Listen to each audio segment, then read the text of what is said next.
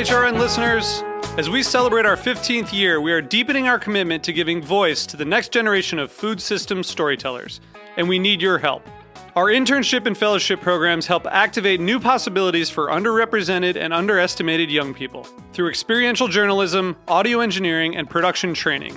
Through these unique programs, HRN helps food equity stewards build essential workforce readiness skills that expand their potential and foster economic mobility. Please consider supporting these critical programs. And with a minimum donation, you can be entered to win a dinner for two at an amazing restaurant in one of eight cities and tickets to a concert at a great venue in one of those cities. We have incredible partners across the country who have donated, as they also share our passion for helping to educate the next generation of food systems storytellers. Check out heritageradionetwork.org slash 15 to donate and enter to win today. That's heritageradionetwork.org slash 15 to donate and enter to win today. And make sure you donate before March 31st. Thank you. I do my show on the Heritage Radio Network because I think it's important to talk about the impact of technology on our lives. I do my show to reach home cooks and help them do better. I love getting together with people in the industry. I like hosting my show because to me, it's the stories about people and their relationship to food that help make the food more interesting and more delicious. Our hosts do their shows as a labor of love, but we still need your financial support in order to keep the lights on and keep the tape rolling. Please become a member today at heritageradionetwork.org. Today's program is brought to you by MoFad, the Museum of Food and Drink. For more information, visit mofad.org. I'm Dave Arnold, host of Cooking Issues. You're listening to Heritage Radio Network, broadcasting live from Bushwick, Brooklyn. If you like this program, visit heritageradionetwork.org for thousands more. We talk about food. We talk about music with musical dudes. Finger on the pulse, snacky tunes.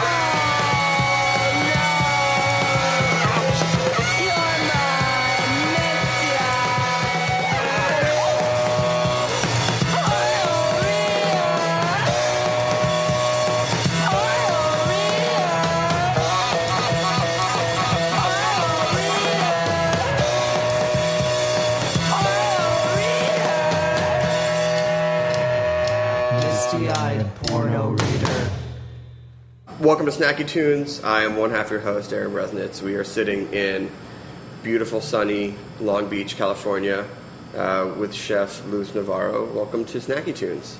Thank you. Thank you for having me. Hey, thank you uh, for having us. So, Long Beach is going through a bit of a revitalization uh, as far as food culture and putting itself on the map, not just as Greater Los Angeles, but its own city, right?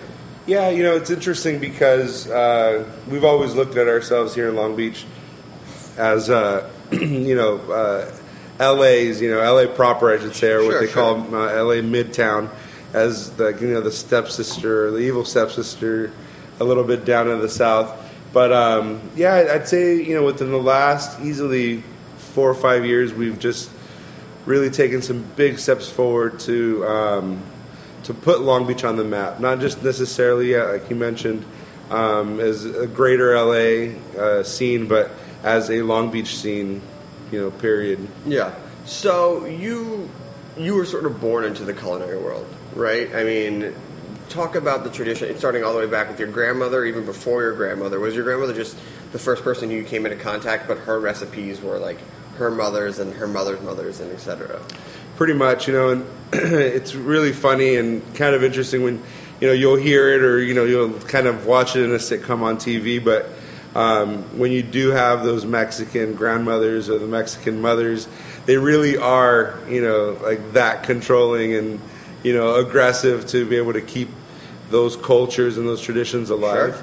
Um, and you know, I'm I'm a product of that, you know, and I kind of grew with that, and you know, and then there's even family conflicts where, you know, uh, on my mother's side, and then there's a recipe that's from my father's side, and then you know, the father's side family is like that was our recipe, you know, and your mother.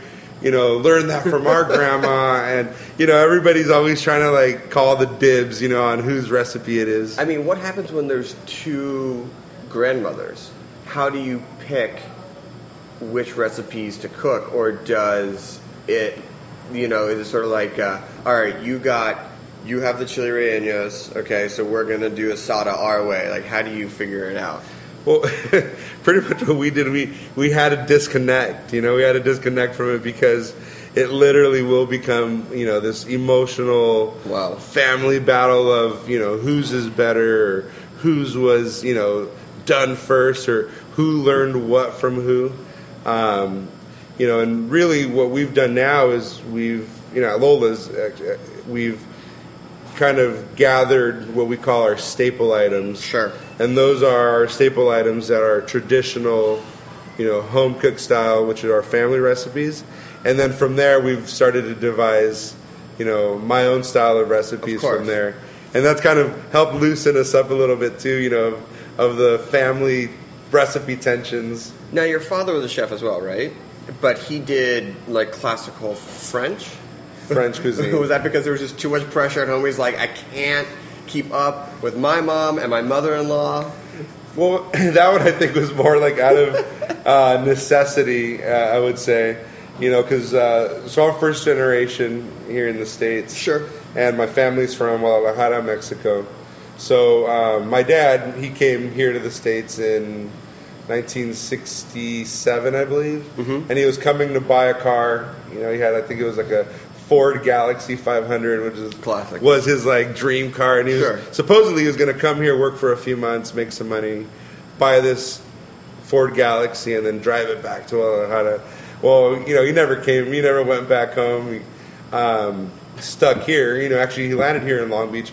Interestingly enough, and you know, he got a position at a French restaurant, Huh. and then just started really growing from the bottom up, and then was trained, you know, and then sent to UCLA through their culinary program. That's amazing. Um, yeah, super, super interesting story that I guess you could never I get. mean, you know, that seems like a unique thing that would happen that may not even happen. That would never happen today. yeah, you know, and I don't know if there's even institutions now that are offering opportunities like that. Yeah. but it really was a unique opportunity at the time. You know, to start off, you know, he started off I think as a dish, and then moved up, and then started prepping, and then from there, and then the company really kind of grabbed him and put him under their wing. And, Which company was it? Uh, the Velvet Turtle. Okay. Yeah, the Velvet Turtle, and it's a they were a big seven, you know, sixties, seventies, eighties, real classical French style cuisine. Um, and yeah, and that's that's kind of how he And so, uh, when did you start getting in the kitchen? Like, how did that? Was it you know your job to like blister the peppers and rub the skin off? Like, did it was it just like immediately just all right? As soon as you are old enough to walk, you're going to start helping out. Pretty much, um, and it wasn't necessarily like uh, to get us out there and get us working, but uh, my mother worked. You know, she she was a housekeeper. She cleaned homes uh, for a living. So if she had a Saturday gig going, um, it was my dad's responsibility to figure out what he was going to do with the kids. You know, so for him, I mean, it was the '80s too, so it was totally different. There's no child labor Yeah, it was. You then. know, at that time it was all good. So he'd literally grabbed myself and my sister. We'd show up on Saturday morning. You know, it was like 8 a.m. in the morning, and we'd get to pitting strawberries, peeling carrots. Uh, he'd give us like real simple like uh, vinaigrette recipes that we'd make, and you know this big Hobart mixer. Oh yeah. You know, mind you, I'm I don't know, like seven years old at the time, and Can't even I'm- serve the lid, right? and uh, you know, and our big, you know, I laugh about it because now it's memory for us, and we hold Of it. course. But you know, he would always, you know, uh, uh, what's the word? Um, Jeez, I'm drawing a blank. But oh, reward us. He would always reward us with like a big slice of cheesecake and a glass of milk. Great. You know, and as a kid, I mean, that was pretty much all we were looking forward to. And in his mind, it's like I don't have to pay these wages. It's like the cheapest, the cheapest labor I Yeah. can get. Slice a slice a day old cake and milk. Um, and so, at what point was it? to, it go from like being a chore to to being a thought of going? I want to actually make this something that I do all the time. Did you see the benefits of being in the kitchen, and did you fall in love early, or did it take a long time to get there? You know, it took me a while to get there, and the reason being is you know the fact that my dad was an executive chef. So, um, you know, when you're working in the kitchen, I think this is one thing that a lot of folks don't really necessarily take into consideration is that anytime the mass population is off, mm-hmm. you're on. Oh yeah, You know, so, So you, holidays, you're going everything, into a long weekend. You know, I'm not going to enjoy the long weekend. You know, that's when we perform. You know, Sure. we perform whenever anybody is off of work. But don't you see that as like that's your time to shine? Yeah. Yeah. I look at it now as like this is you Right. know, our big Broadway dates. You know, Right, right. Like you know, Curtains up, curtains that up. stuff, We're yeah. ready to rock. You know, now we're like, okay, we're going into Labor Day weekend. You know.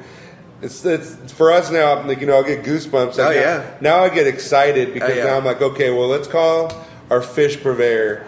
You know, what fresh fish does he have? What can we get? What can we get our hands on right now that's just going to knock the socks off the people that are going to come visit us during this three day?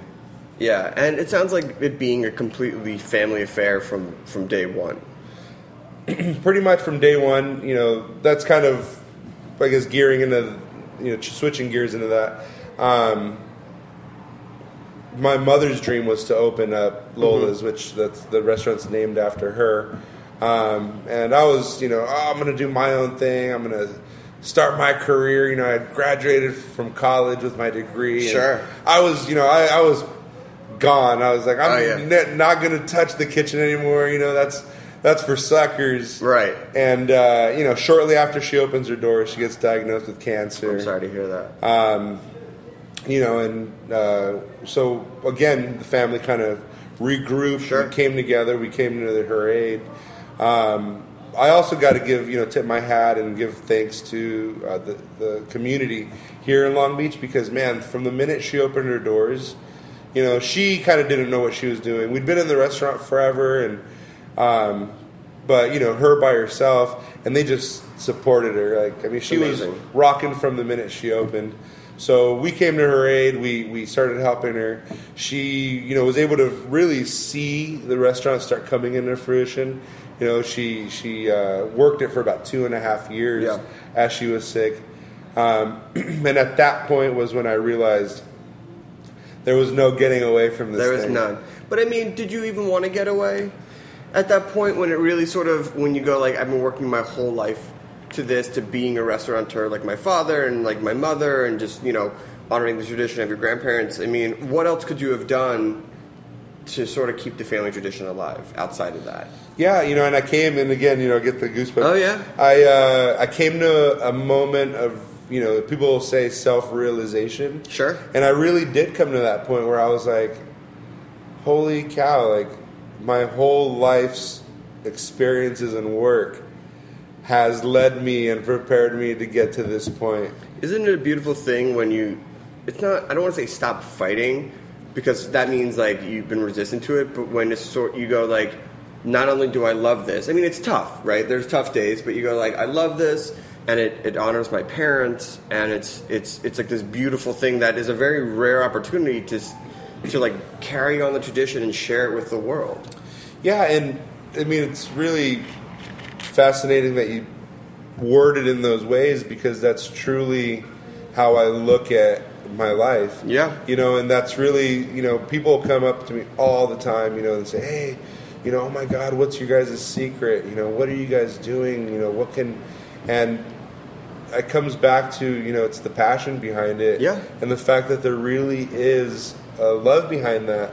And if that love isn't there, then it's really hard to replicate, you know. Oh, absolutely. Yeah. I mean, nothing nothing is worse than going to a restaurant that and we talk about authenticity all the time on this show, and it's a very gray area, and we could spend a whole time talking about. But it's just when you have that level of love, those years, you just you taste it, you feel it. It's like you don't even have to explain. You know, you can know the story and be like, oh my god, my, this is the same thing that my grandparents and my family's making for 40, 50, 60 years, but you, you can feel it in the food. And even people that don't know you, they don't know your story, they come in and they can feel Yeah. that energy. And it really is, you know, it's when a restaurant becomes alive and it has a soul. Yeah. And when you walk into a restaurant that really does have a soul, you could feel that and you could taste it in the food. I mean, it's just, it's, it's really amazing, but that's truly what I feel and what I believe. And I feel that when I go out to eat and experience on my own. Oh yeah, I mean, eating in a soulless restaurant is hands down one of the worst experiences. It's in many ways unforgivable. it's just, you know, it's like you just go, why would you? Why you're not a barbecue guy? You're not a a fish girl. Like, why are you opening a restaurant that doesn't represent who you are? Exactly. You know, we had a conversation. There was a couple uh, at the Lola's Bixby Knolls location uh, Friday night, and you know, I was talking to a table. And I walk over, and this guy's like, "Hey, excuse me." Um, he goes, "Hey, you know, are you? Is this your?" And I was like, "Oh yeah, this is this is my place." You know, Yeah. and he's like, "Oh man," he goes, "You know, I was really trying to wonder, uh, you know, who was behind this. You know, and I'm seeing, you know, it's." You know, where's your family from? And I told him, you know, I kind of gave him a rundown Yeah, sure. on everything, and he was like, man, he goes, dude, I could, I could, I could just, I could taste the food, and it was so awesome, but I now I could put like a face to it, Yeah. you know, and when you hear that from people, that's kind of what energizes me and kind of keeps my batteries going, Yeah. you know. Absolutely. Well, listen, we're going to take a quick break. We're going to come back, talk a little bit about the food of Lola, some of the amazing chefs that's passed through those doors as well, and then we're going to talk about the uh, Music Tastes Good festival coming up um, in two weekends on uh, September 23rd and the big dinner on September 24th. We have Fletcher C. Johnson, Happy Birthday, hands down one of the best tracks to come out of Snacky Tunes here on heritageradionetwork.org. Well, did you ever want to be, boy, out on the seaboard? All of your possessions below the deck. So when they question what's your direction, you can say south, boy, and know it's fine. Well, did you ever have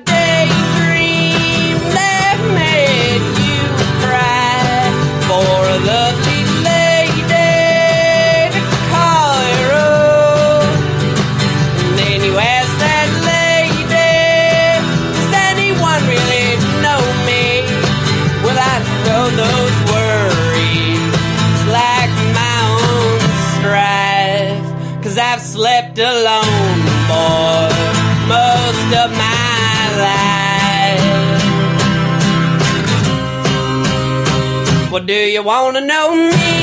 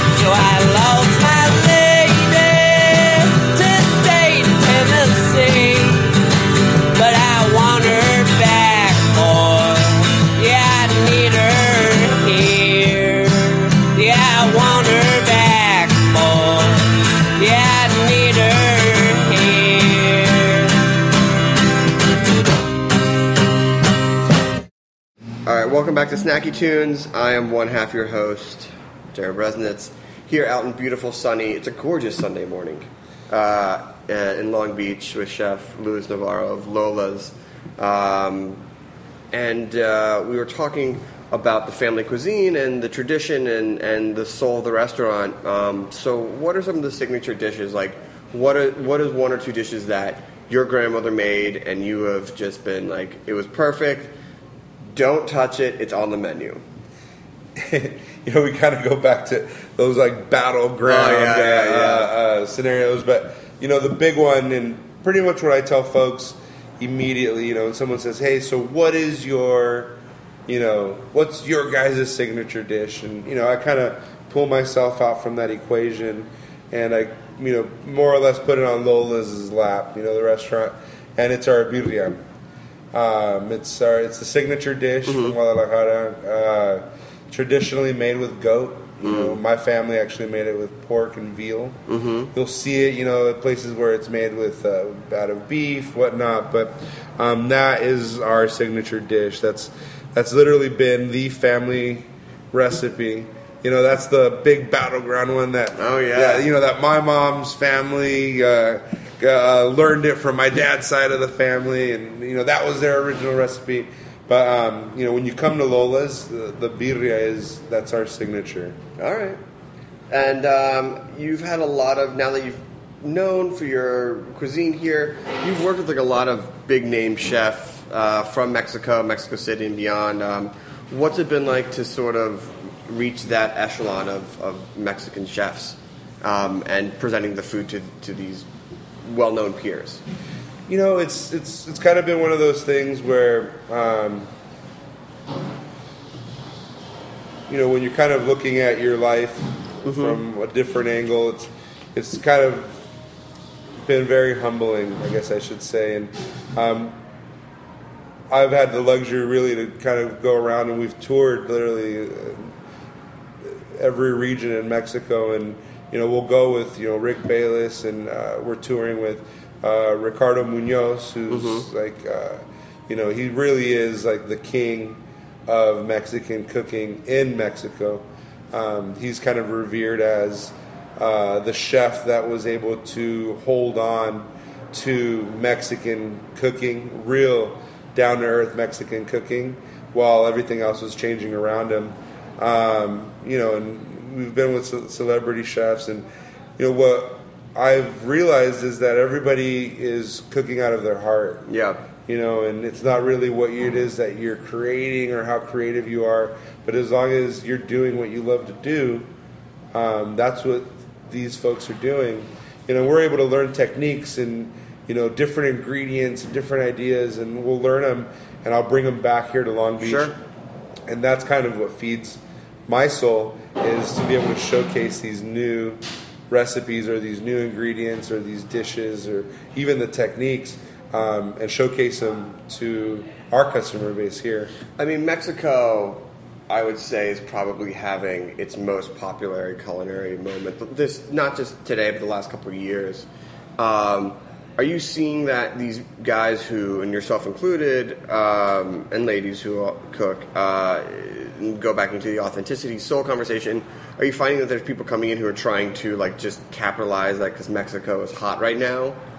um, and not so and just trying to be like, okay, we're gonna do flautas, but we're gonna do like crazy flautas. We're gonna do you know like Peking duck flautas and things like that. I think so, you know, and again, you know, just depending on the culture that you're in, but you know, I'll hear it through through our you know little circle, you know, like, hey, what the heck, you know, um, why is this culture trying to get into our thing, Sure. or you know, and that was you know one of the big ones was obviously going through the whole Korean barbecue, sure, you know, whole thing, but um, you know, I think that it always has been popular. Yeah. I just think that it got stuck in second gear for many years. Sure. You know, because everybody who, you know, who won't eat tacos on any given day? You A- know, any, anyone, and it's the most versatile, like beloved food in the world. Everyone has some version of like a, a wrapped food. everybody does. You know, so um, I think that the cuisine got stuck in that gear, at least here up in the states. You know, north Yeah. side, um, and within the last, I'd say, five years, it's starting to transform. It's Sure. starting to. It started to move forward. Like I think we were finally able to kick it into third gear. Sure. You know, there's still some people that you know are like, "This isn't Mexican food." You know what the heck? Where's the hard shell tortilla? Right, right, right. You know, and uh, we've kind of just you know I joke around when we have our meetings, but you know we kind of just run those people over at this point because they're not going to change. You know, No. we're not going to ever change their palate. Um, but when it comes down to it, you know, now more than ever, I'm seeing people opening up, you know, their eateries with that Mexican modern cuisine idea, and I think it is probably to ride, you know, and rightfully so to ride that wave right now. I mean, the fact when one of the staples of the cuisine is mole, which has a base of four dozen ingredients. You, I mean, you know, French mother sauces are have four ingredients. You know, right? And that's the base of French culture, which is everyone loves a mornay sauce. But when you get a mole and the depth and the flavor and the soul that goes into it, it's if you love food, you you you fall in love immediately. Yeah, we were touring Yucatan a couple years ago, and we were in the van with uh, Rick, Rick Bayless, and we were having this awesome discussion as we were driving to one of our destinations, and that was one of the things that he mentioned. Mhm. You know, um, you know, obviously French cuisine is uh, revered worldwide. You know, it's Yeah. and and and rightfully so. You know, I mean, you think of the techniques that they created. Exactly. Um, you know, or even I, you could say that they invented, that they imagined. Um, so they have a place, obviously, that will never go away. But when you do start talking about complexity, Mm-hmm. you know, he actually was, you know, we were talking about having like a table and having a puzzle together, and he picked up the French cuisine, you know, chip and kind of moved it on its own, and then moved the Mexican chip and kind of put it at the same t- level with Italian cooking. Yeah. You know, when you have these complex meat sauces, Yeah. you know, or um, and that's really kind of what you get in Mexican cooking. You know, when you're looking at the complexities, the layers of flavors. Um, yeah, it's it's it's extremely unique, and if you if your palate lets you get to that level, uh, man, you'll get your socks knocked off in Mexico. Oh, absolutely. And, you know, not only have you brought it to Long Beach, but you are going to be honored or help sort of spread this culture at this uh, music taste good giant dinner on September 24th. And you're actually cooking with, is it the great grandson of Frida Kahlo? He's the uh, great grandnephew. Great grandnephew. Great grandnephew. Great grandnephew of Frida Kahlo. And so, um, the is happening here. Six restaurants, right? Yep, it's going to be six chefs total, and then each chef uh, was able to invite the guest chef of their choice. You know, um, I had the luxury of cooking with Diego in Mexico City um, a few years ago. Super, super talented uh, guy. I mean, this guy, when you're talking about energy, yeah, and creativity, I mean, it's in his blood. It's, in his it's, blood. It's in his blood. You know, and not to mention, I mean, you know, we're sitting there and we're we're drinking pulque in Mexico City, and I'm asking him, you know, these off the wall questions like three in the morning in Mexico City, and you know, I'm literally asking him like, hey man, like. So what happened like with Frida's stuff? You know, like Yeah. is your family? And he's literally, you know, telling me, uh, you know, his all his family stories, and you know, for me, I was like, oh, oh my god, like I'm sitting here right now, Yeah. with Frida Kahlo's great grandnephew, and his grandma, you know, which you know uh, he was living with at the time. You know, he's offering the kitchen too for us to do cooking classes, and just you know, my mind was just blown. I was like, oh my god, I can't believe that this is really happening right now, and that the universe has put me in this position to connect with this guy.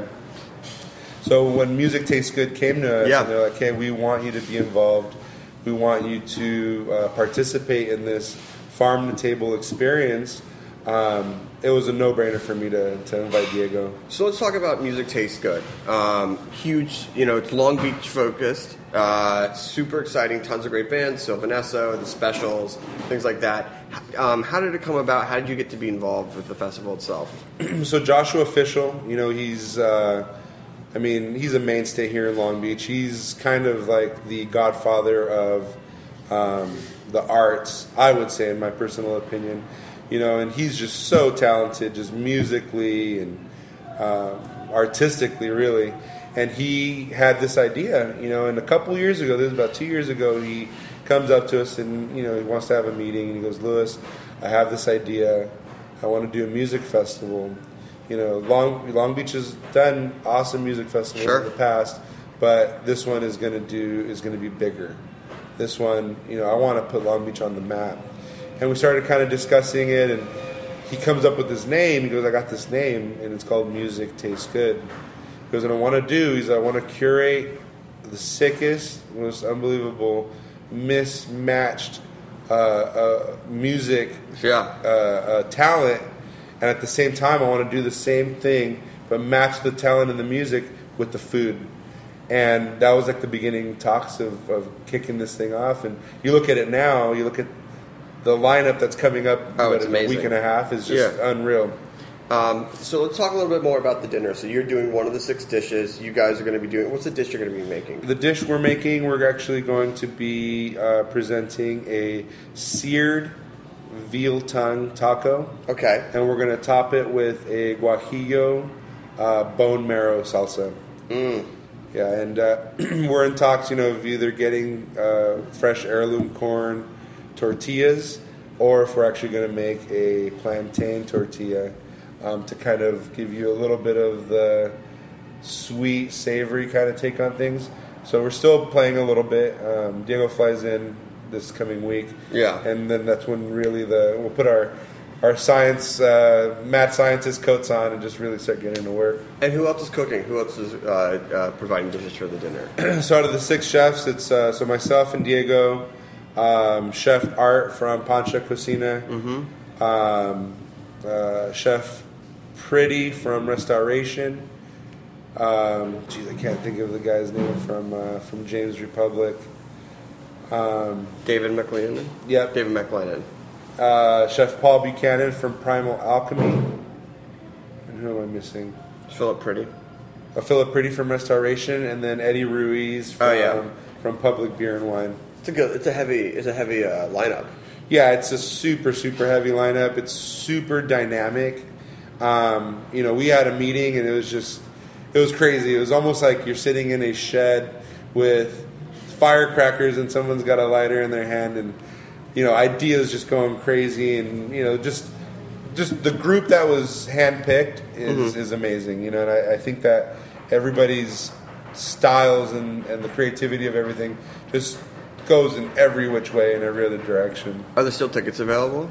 There's still tickets available from the last that I had checked. Um, just go to mtglb.co. dot co. And uh, in order to get involved with the farm to table dinner, Yeah. I believe you have to purchase the Saturday. Uh, have to. It's going to be an awesome day. Yeah. Have to. Oh, I have to hang out all day and listen to good music. I mean, if you, if you, want, if you want to listen to the specials or you know, Yeah. I mean, De La Soul. I mean, it's just, if you like that kind of stuff, you Yeah, know. if you're into that kind of stuff. uh, well, Chef, thank you so much. Uh, where can people find uh, Lola's uh, online? You got to how's your Instagram game? You got to Instagram's rocking and rolling. Yeah? Yeah, I've got a really good Instagram. It's uh, I love Lola's a good at one. Instagram. Um, Lola's Mexican Cuisine.com. Uh, but yeah, I mean, if uh, anybody out there listening, you know, we'll be more than happy to, to have you at the farm to table dinner at Music Tastes Good. or just in general, just come by for. Uh, Yeah, if you're in Long Beach Yeah, yeah. cruising, you know, come on by. Uh, you feel free to ask for me. Just come say hello. Awesome. Well, thank you so much, Chef. We have uh, another amazing track that was recorded live on Snacky Tunes, uh, Light Asylum, Dark Allies, and then coming up next, we have Pill live in studio here on heritageradionetwork.org.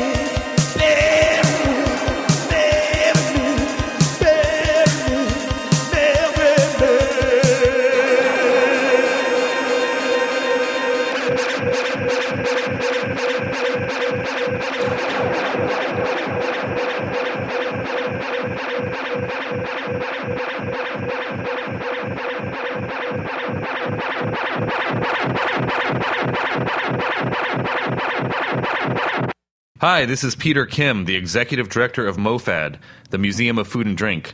We're a nonprofit founded by Dave Arnold, the host of Cooking Issues here on the Heritage Radio Network, and we want to take people on a learning adventure through the world of food. We just opened MoFad Lab, our gallery space at 62 Bayard Street in Williamsburg, Brooklyn, where we are currently showing Flavor, Making It and Faking It. Flavor features some very cool sensory interaction. Flavor tablets deliver tastings of vanilla and umami, and the Willy Wonka inspired smell synth lets you compose over half a million different flavors. So come on by and visit MoFad Lab. We're open five days a week, and tickets are $5 for kids and $10 for adults. Learn more about the Museum of Food and Drink at mofad.org. All right. Welcome back to Snacky Tunes. We have Pill in house. Snacky tunes. Snacky hey.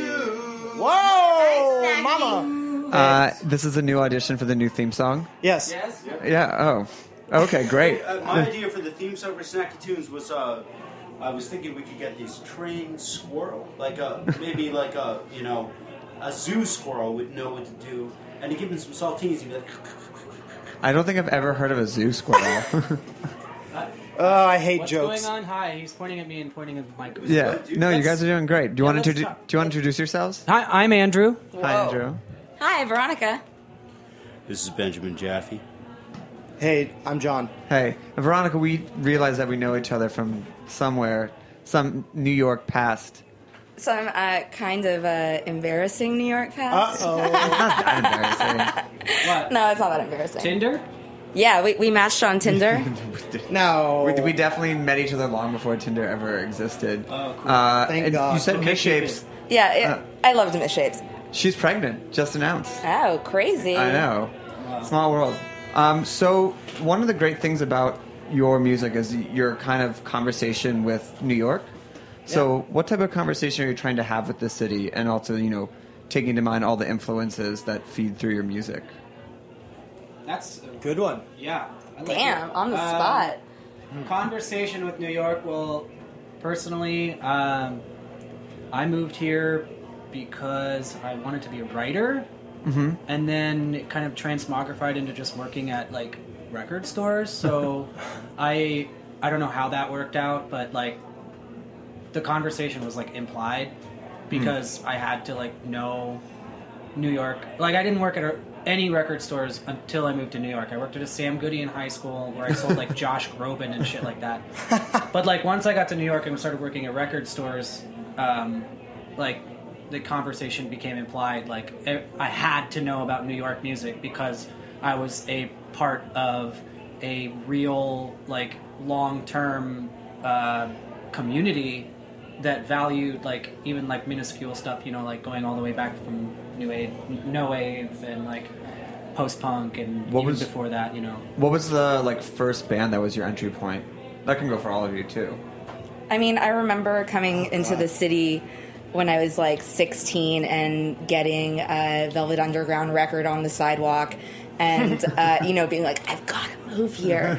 like, I feel like such a loner in my high school. I've got to move here. And then you actually do move here and find this amazing, vibrant community. So, I mean, just to be i mean also i just want to make a point this is andrew again i just wanted to make the point that i did not move here for music or anything actually i moved here for the Mamoun's falafel. That's actually the real thing that moved here for. It's true, yeah, it is It's- really good. It, yeah, it's It's and a cheap. It's It- a two hundred dollar train ticket and a three dollar falafel. Exactly. Well, we, you know, I was I was on the, the road on the in the car. Yeah. Ben, what are you going to say about this thing? Uh, I mean, you know, I, I got a lot of things to say about a, a bunch of stuff.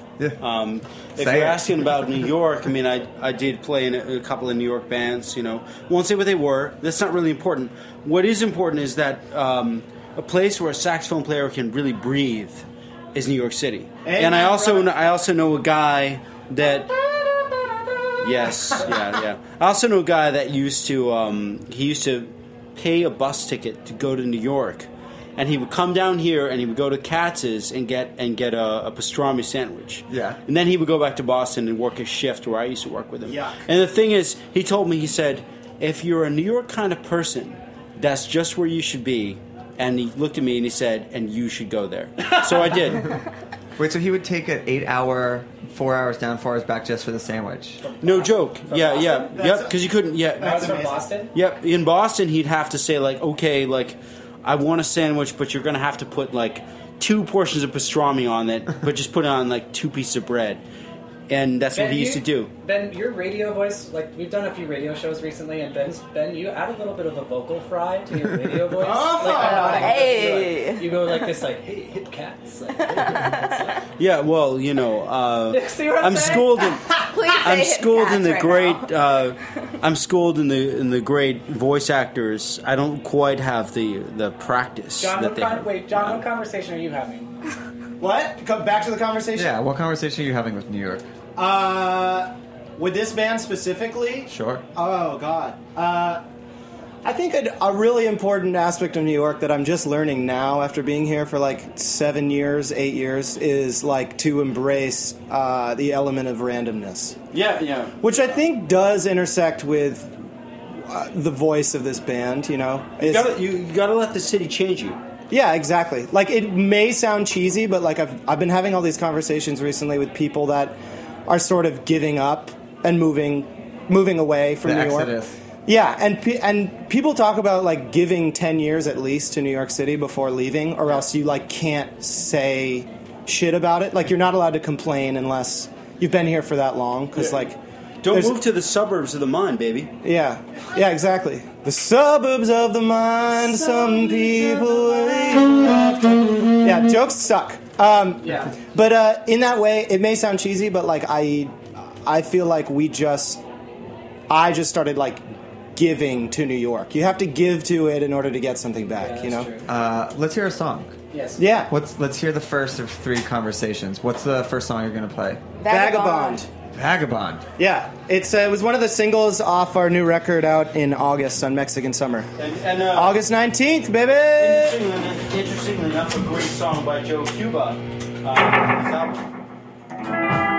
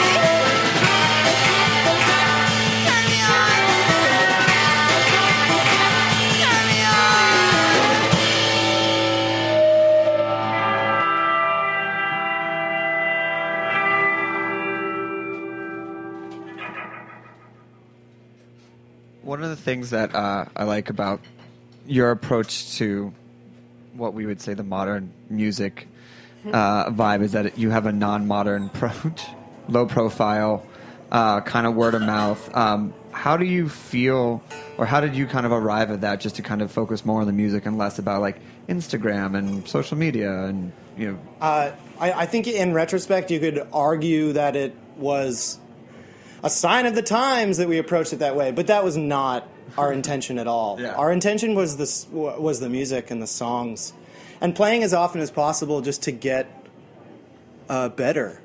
you know, Well, another thing was that I think I think a big part of it was that, it, like you have to understand, a lot of us have been playing music for a really long time. John has been playing; he played in a band called Crinkles for a really long time.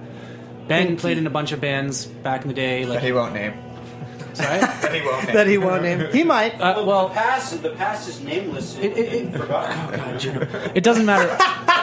Um, the point is Rip it up that we've all again, man. You haven't done anything. we've all done like art projects and stuff like that, and like the reason is that we got together was because we wanted to just like fucking have fun. Yeah. Sorry to, for cursing. I don't know if that's It's internet that's radio, allowed. you're Okay, fine. cool. No snacky swears. But, but I think a big part about it also was like we were just like kind of like fuck this. Like we don't want to do that. Like we just want to play music and have fun. That being said, uh, I don't. We weren't like anti-internet presence, though. I think that we ultimately felt like we didn't know if we were going to keep playing after a few months, or Yeah, it was like a what we wanted to do. And like now we're totally fine with it because it's a tool. So you should definitely check out. Uh, hillpop.cool, our new relaunched website that Yeah. actually has information on it, Yes, as it well as being a beautiful art project made by Nicholas Campolo. Our, our joke, our joke, the, our joke website was the thing that we gave to bookers for a really long time because we were just like, we have been in so many projects and so many bands that we've had to like set up Facebooks and this and that and Instagrams and things and like, like I have a million Facebook pages that I'm trying to get off of of bands that I was part of. One of them's literally named Ghost Dad, and I mean that would be a problem Oh, I if I was that. still in that oh, I band. remember that. But but the thing is that like like we made a joke website because we thought it was funny and it was like part of like you know it's like so much more natural than us being like well i'm deciding not to do this for like political reasons like i mean yeah kind of ultimately yeah i guess like we can look at it like don was saying like in retrospect like that That's how but- it's framed either way. Like, yeah, that's how it's to us, framed. you It wasn't really up to That's us. just the we just narrative kind of were like, place. we Sure, don't. We just want to make a weird website and just play live shows. And if like people like our stuff, that's tight, man. Like I don't care. I mean, But- it's, kind of, it's kind of interesting, like the approach where it's just like so many bands these days come so fully formed, and they've played three shows and they have three songs, and they get Well, there's a weird like immediacy right now that like ma- maybe in a way people think that they need to present the world with like a package. Mm-hmm. You know what I mean? Because it's like that's how things are bought and sold nowadays. It's like, Yeah, that's really good So you need like some uh, ultimatum to the project. Whereas when we got together, there was the means was the end. You know, there wasn't like we weren't trying to package it right away, which Yeah. is we were just trying to get drunk and high. yeah, right. It's like a weird, it's a weird path, and it's absolutely a definitive like decision that I feel like contemporary bands make, and it's just it's a way of doing things. I'm not saying there's a right way. It's just Right. like I've, I've always been. It's Like, a different I, way. I, I guess what it ultimately is we, we've intellectualized our laziness is what this whole thing yes, I always, I always, I mean, I, I always like what Shannon Selberg from the Cows said, and and um, he said these days, you know, there's these bands that they post all this stuff online before they're actually ready to really play a show, Right. And you can't surprise someone. You know, one step at a time. The if if someone sees what you're doing every single step of the way, then you're not gonna you're not gonna be able to hit. You know, think about it. Like if you look at uh, evolution of of uh, you know vertebrates, you're gonna be like, all right, well here it's you know Literally nobody It's like, it like that. you know. you Continue. like, you know, it's like well, it's like 270 million years ago. You've got you know uh, an organism that's like beginning to be able to flop about on land, and then all of a sudden you have a bird, and it's like that's surprising. But if we look at every page at a time, like for millions and millions and millions and millions of pages. It's you're, you're never going to sit through it all, you know. If you want to surprise people, you've got to you've got to really hit. You can't surprise people one step at a time. Totally. Yeah, yeah. Um, can we hear another song? Yes. What are you going to play? Um, speaking up, it's a, a lower volume. Also Okay. the first time we've ever played this on anything. Yeah, Right? Okay. yeah, yeah, for sure. Premiere. Like we We just started playing it at shows. Oh, yeah, a but, Snacky Tunes premiere. um, Snacky Tunes premiere. we used to have an air horn um, sound. Fligo Fligo. Yeah! do it, Ben. Do it. Oh my god. Oh my, My God. That's better. Yeah. is so that's- much better. That's so much better. Um, okay, here we go live on Snacky Tunes.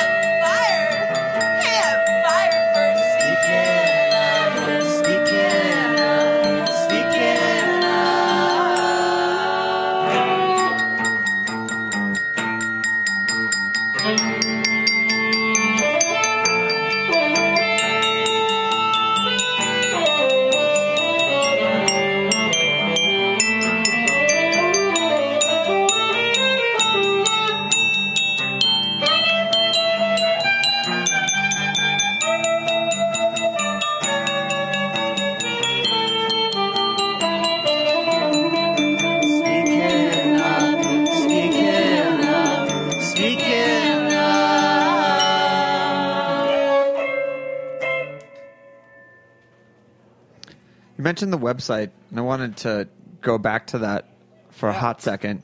Uh, it's really awesome. Uh, the aesthetic is super rad. How did you end up uh, with the white and red pills? Oh, that's that's just a dedication. Yeah, that's entirely Uh, John's vision.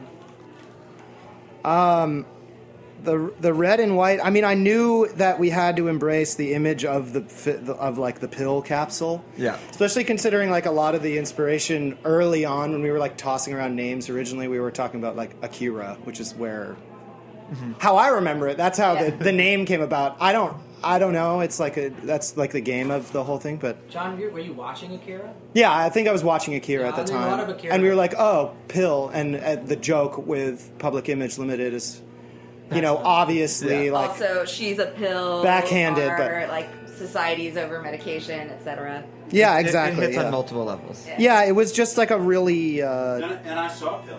high power single word. You know, Ben, ben Jaffe, our sax player, used to skateboard to Public Image Limited. I did. I really did. Yep. No joke. Yeah. Yeah. But to We answer your question, like confused about whether we know that band or not, like we know their existence. Yeah. you know, We're, we're aware. case. Yeah, just yeah. yeah. But to answer your question, it- yeah, I think it was an embrace, embracing like the image. This is our first record, you know, that's out very soon. Uh, and, it had it never was too, let me see a pill again. Yeah, right. well, we're gonna shift from then, but like it, it, it ha- we had to commit to it. Well, know? John, another thing specifically about the visuals, though, like John and his brother Nick uh, Campolo, who uh, made the website with us. He's a Yeah. genius online. Like he's a fantastic web artist, and um, like we're all anime, neopunk, you know, cyberpunk. Hey, beer! Freaks. Yeah! Oh my god! Donnie? Thank you to Johnny from B B-Boys. Boys. Beer Boys. Love you, baby. Uh, listen to the B Boys session if you're listening to this one. They were in here before us, and they're good friends. Yeah, we love you guys. friends. Awesome band, really awesome band. Um, but like um, you know, visuals is a huge part of what we're doing. Um, yeah, it's half. It's half of it. yeah, It's literally half. Yeah. Uh, well, it's just interesting because you flew so under the radar with like almost no online presence that now that sure it like the it's what's kind of great is that looking at the website it's so fully formed and it's not and it's like all the effort went into that you didn't make like a crap website and you're like ah we already have the website it's a good thing it's very obvious like that time was taken with that Yeah. and it's like a fully realized thing But we treat it like a like a leg of the project, you know, like multi multimedia. Yeah. is Yeah. very important. But another part of it is that all, it's also just an excuse to get drunk and high, like, Yeah. like it, and make it and make it and make it. Uh, Nick, Nick, his roommate, um, or Art is roommates with me and uh, Veronica, and we just like would come out and he'd be working on it, and I would like to say that I It's don't very- smoke marijuana. Okay, right. Okay, Mom. Sorry, I mean, I'm just, I'm just saying it because it sounds cool. It's, that's it's all. like Frank Miller was an excuse to draw. yes, yeah. That's amazing. um, and so the record is coming out on Mexican Summer Yes. Yeah. coolest people ever Yeah, They're they've so been great. so sweet. Like Yeah. we we love them so much. This beer that Donnie just, the beer that Donnie brought in, I mixed it with my old beer, and it kind of tastes like pretzels now. Ooh, Yeah, I don't know why you did that to salty. mine. Yeah, it's really little, little mix and match. Uh, so it's coming out uh, August. August 19th. Yeah, it's in a few weeks. Congratulations. Uh, thank you, man. Yeah, we're very excited. It's uh, we're having a record release show in a church in Greenpoint. Oh, is it that church near Lot Radio? That Lutheran church? Yeah, it's it's on awesome. McGolrick Park. I, yeah. I, I hung no, out. it's not by Lot Radio. Oh, it's the other one It's where they used to do like the. Oh. McGolrick Park. Yeah, I, think it's, to- I don't think they've ever done anything there. They, if it's yes, they, they used to do Years ago. alcohol-free Co-op dance parties there. Yes. it's like sober dance parties. Well, this will Oh, be another ones in dance all party. dark. Yes. I've heard about that. yeah, there will be to- alcohol there. Okay. There. We'll have the Blood of Christ cocktail. There will be Yeah, yeah. alcohol. Just red wine available and saltines. Red wine and saltines, saltines. saltines in red wine. Yeah. She's, Jesus But it's uh, Friday the 19th. Uh, it's going to be really fun. We're playing with uh, our friends Pop 1280 and a secret special guest. Ooh. P-Boys.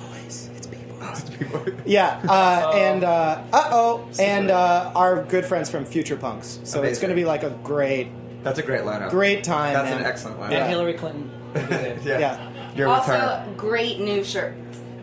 Great Yes. new shirts. T-shirts. Oh yeah, yeah, yeah. We have. We're gonna have new T-shirts. Gotta get that merch. Um, okay, well, we want to make sure we have time for one more song. Um, where can people find you? I know you said the website, but Instagram, social media. Now that you're on it, where can they? All right, so check you? www.pillpop.cool is our website. Oh, wait, That's dot it. cool. Dot Dot cool. cool. Yeah, yes. I know. Um, and then It's a cheaper domain than dot .com. yeah, it really is. And then um, we're on Facebook as Pill the Band. Pill the right? Band, It's, yeah. It's facebook.com slash Pill the Band or whatever. Also hashtag Pill the Band.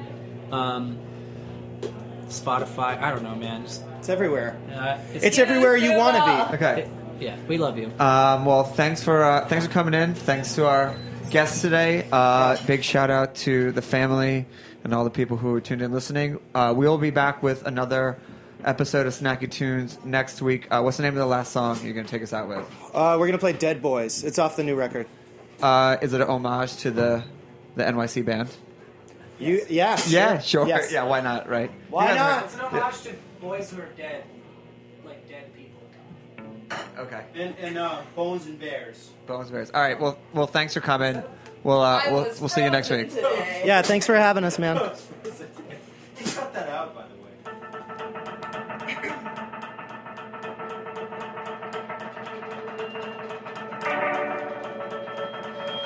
Is it wicked? And can I lick it? Would you taste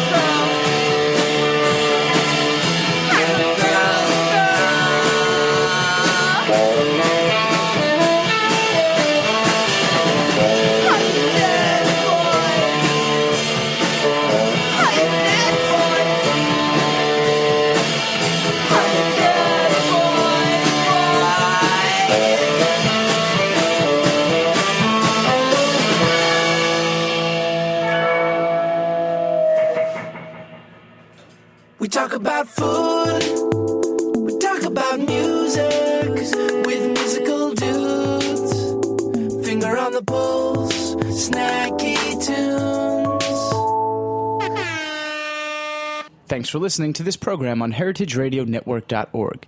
You can find all of our archived programs on our website or as podcasts in the iTunes Store by searching Heritage Radio Network. You can like us on Facebook and follow us on Twitter at heritage underscore radio. You can email us questions at any time at info at heritageradionetwork.org. Heritage Radio Network is a nonprofit organization. To donate and become a member, visit our website today. Thanks for listening.